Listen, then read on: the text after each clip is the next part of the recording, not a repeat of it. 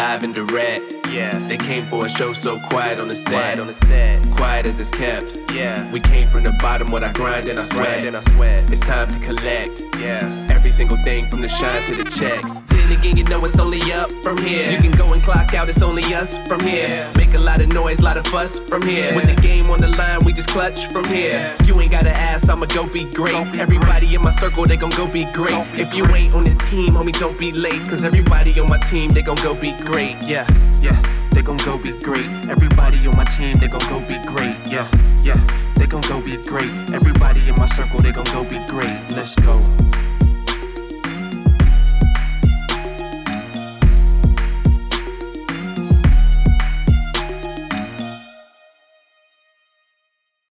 What's going on, Miami? I want to welcome you all to episode number one of the Derek Lane podcast. This is the podcast for the city, 305, Dade County. Stand up.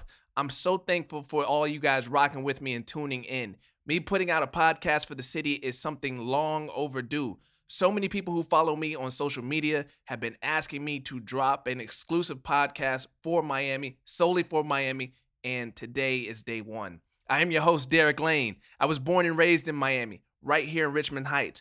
Media has always been in my blood.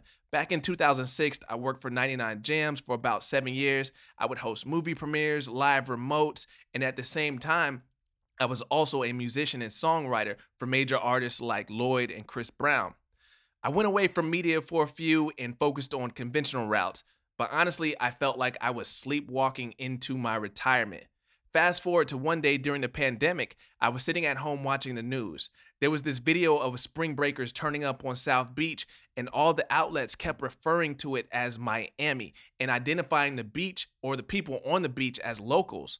All of that couldn't be further from the truth because locals don't really go to South Beach, especially during spring break. Also, it was like 65 degrees outside in that news video, and locals, we hibernate at like 70. So I put out this video saying all of this stuff, and the next thing I know, it went viral. That was my first time putting out a video, and it was all over the place, like World Star and Baller Alert. I was like, bet, let's do this again. So I made another video, and that video went viral as well. So out the gate, I was two for two, batting a thousand. I doubled down on it, and the rest is history. Those viral videos paved the way for me to launch my company, Derek Lane Media, and I released a children's book and theme song based on my then four year old son at the time under my company. Both projects became extremely successful. The book hit number 11 on Amazon. The theme song went to number two on iTunes worldwide. The only song that beat it was Baby Shark. But all of this because the city was behind me.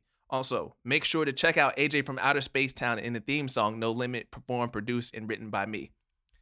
Now that my bio is out the way, I am a die-hard Miami Hurricanes fan. I got my master's degree from UM, so I am one of those few fans who actually went to the school. But my team has me down bad. How did we get beat by Middle Tennessee State University? First of all, there's too many words in that name. Some of our high schools down here can beat them. I had so much hope and promise for this season, but it seems like since the Canes joined the ACC, there's a common theme. We build up the hype during the offseason, and then we get let down once the season starts. We spent money and got a brand new coaching staff, and then we got beat by a bunch of no names. But I have to keep it real. This was no surprise. There were so many areas of concern that were apparent during the Bethune Cookman game, but we blew them out. And everyone was like, yo, don't worry about it. It's Bethune Cookman, and it's the first game of the season, so don't worry about these things. Tweaks will be made. But here we are. Those same things came back to haunt us. On a brighter note, shit, the Dolphins look really good. At least one of our teams in Hard Rock Stadium can win with a new coaching staff. I wasn't too sold on Tua. Like, I wasn't a Tua hater, but his hip injury that he got back in Alabama always had me worried. And speaking of injuries, they pulled some old school medical clearing this past weekend uh, when they were playing the Buffalo Bills. We saw Tua hit the back of his head on the ground, get up, and stumble like he had one too many drinks at Red Rooster. Visible signs of a concussion, but he said it was a back injury. I'm not a doctor and I don't play one on a podcast, so he was back in the game. We got the dub. Go Fins. And I know a lot of y'all wanted to celebrate this victory this weekend during one of your hurricane parties, but Hurricane Ian had other plans. Hurricane Ian initially appeared like it was coming straight for us, but it busted left on 75 and is going for the Tampa St. Pete area. This leads me to something that I want to talk about though.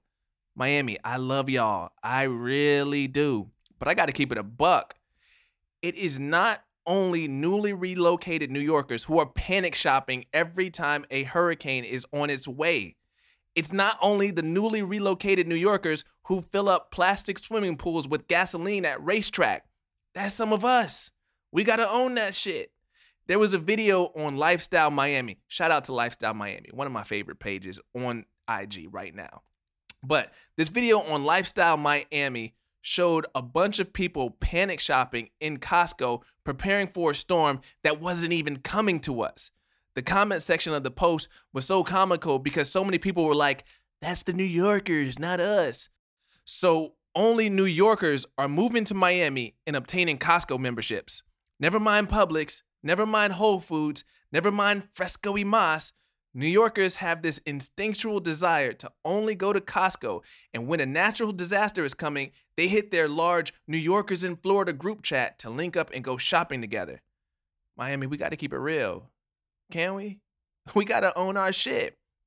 But speaking of ownership, I want to plug this. If you are a small business owner here in Miami, Comcast is giving away a $10,000 grant to a small business owner here in the city. Comcast launched the Comcast Rise program to help people of color and women combat the negative effects the pandemic had on small businesses in our community.